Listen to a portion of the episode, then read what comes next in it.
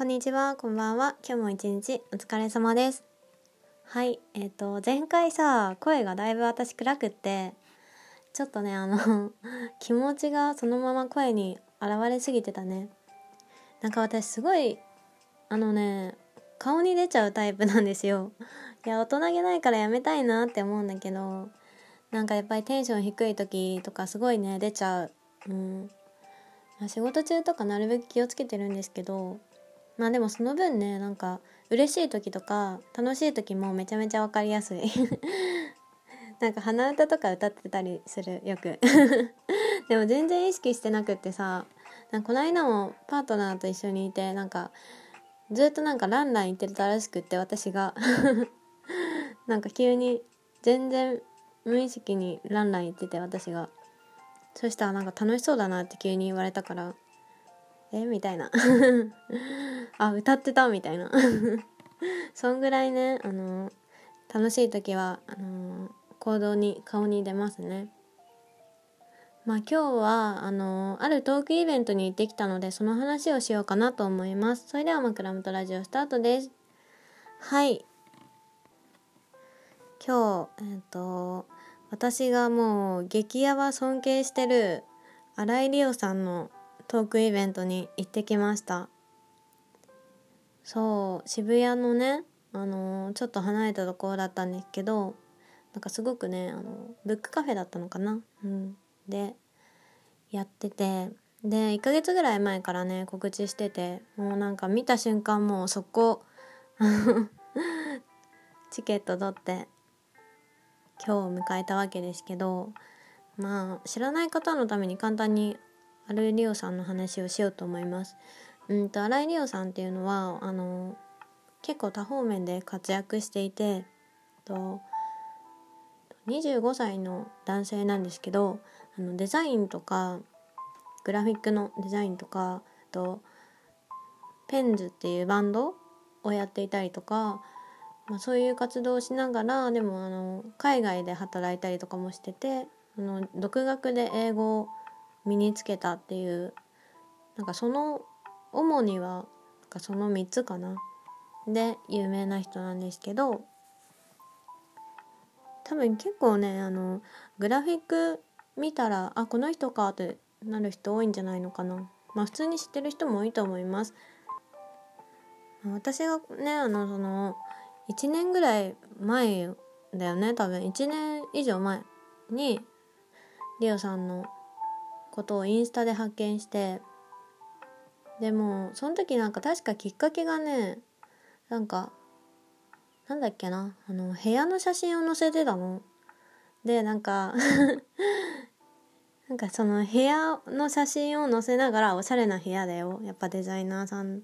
おしゃれだなって思ったんだけど 自分もデザイナーだったんだけど、まあ、やっぱ違うなとか思いながら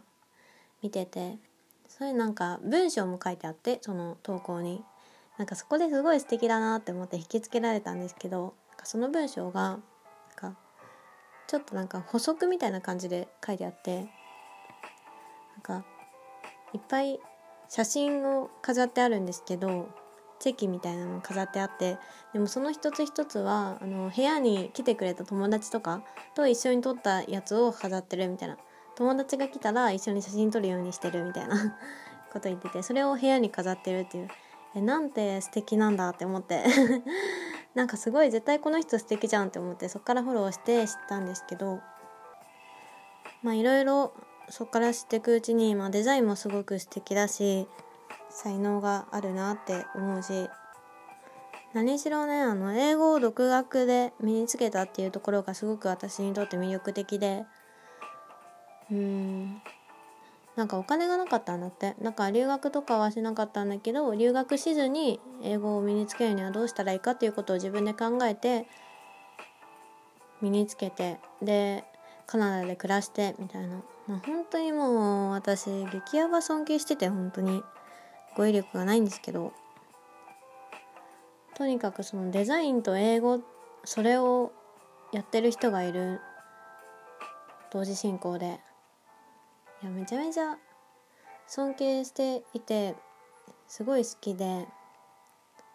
で今回のトークイベントはあの新井里代さんが今度ね12月ぐらいって言ってたかな本を出版されるんですよ。だからその出版前イベントみたいな感じで英語の話とかしてくれるっていう感じだったんですけど。うん。まあでもなんだろうな。やっぱりなんだろう。すごくあの尊敬してたからすごい人だみたいな。もう世界が違う人だって思ってドキドキしながら行ったんだけどなんか実際にねあの姿をあの 目の当たりにした。らなんか結構すっごくいい意味で話しやすそうな人って思った。しなんかいろんな話聞いていくうちに自分の失敗談とかも結構語ってくれてうん。そこがねすごくいいなって思った。なんかあれだけさ行動力あっていろんな方面で活躍してる人なのに全然なんか自分の失敗とかそういうのをさらけ出すことに抵抗がないというか、うん、そういうのも話してくれるそういう人が話してくれるのがすごくいいなって思った。でなんかイベントの最後の方では夢なんかもすごい語ってくれててうん。その時が本当に一番こんなキラキラした人見たことないってぐらい。うん。なんか今までそういうさトークイベントとか行った中で一番引きつけられましたね。なんかやっぱりやりたいことに全力でやってて夢があってうんすごくキラキラしてた。めちゃめちゃあの人として本当にかっこよかった。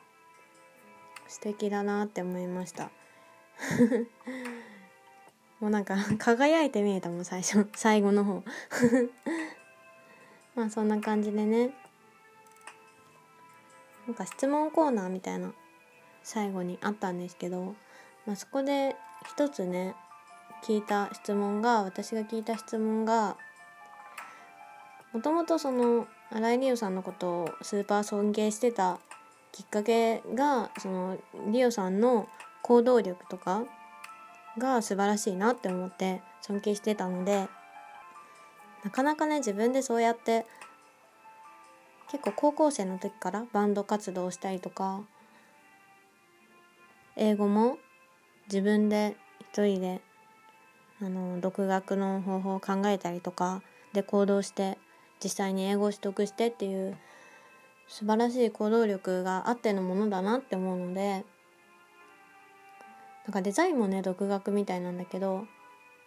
そうだからその行動力はどこから来るんですかみたいなことを聞いたの。いや今思うとめちゃめちゃ愚問だったなと思うんですけれどもでもすごくねなんか自分の行動力の低さに最近すごい悩んでてなんか自分とはもうレベルが全然違うけどこういう成功してる成功してる途中なのかなリオさん的にはまだ。うん、でも私からしたら成成功してる人はどういうマインドを持って行動に移してるのかなって思ってすごく気になったので一応聞いてみたんですけどそこでねあの困った顔されたんですよ。そうちょっと困った顔してこれなんかあのねすごく困った顔されなんかねリオさん曰くあの自分の夢のために行動することがご飯食べるじゃん普通に。でもそうやってお腹すくからじゃん。お腹空いたらご飯食べるっていうことぐらい当たり前のことなんだって。だからその行動しなきゃとかそういう意識はないんだって。なんかそれを聞いた時にねあやっぱりここまで行動してる人ってやっぱそうだよなって思って愚問だったなと思ってちょっと申し訳ないことをしたななんて思っちゃったんですけどそうなんかパートナーも好きなことで仕事をしてる好きなことを仕事にしてるんですけど同じようなこと言ってた。うん。いやでもそう思うと私はご飯を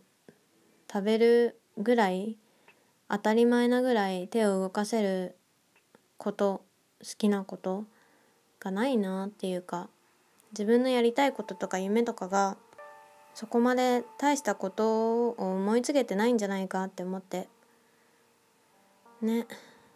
全然なんかまだ全然見つけれてないっていう説が浮上してて。まあそんなことをねあの改めて突きつけられたような感じがして質問したにもかかわらずなんか切ない気持ちになった。うん。でもね一生懸命考えて丁寧に答えてくださってうん。嬉しかった。なんかそうやってさ尊敬してる人のトークイベントとか尊敬してる人を実際に会いに行ったりするとさすごく自分が小さく見えてなんかもうなんか早くお家に帰りたくなる。あーなんか行動しなくちゃって思っても一刻も早くお家に帰りたくなっちゃうんで。まあ低気圧もあって頭も痛かったんですけどそこお家に帰ってきました。やっぱそういう場でねなんか自分も自信を持って対等とは言わないけど質問できるように発言できるようになりたい。なんか今の自分だったらなんかいっぱい聞きたいことがあっても正直なんか伝えきれないもん。なんか恥ずかしくて自分が。いやそういうのやめろって話なんだけどね。恥ずかしがんなって話なんだけどね。まあそんな感じで。あと5秒3秒21バイバイ。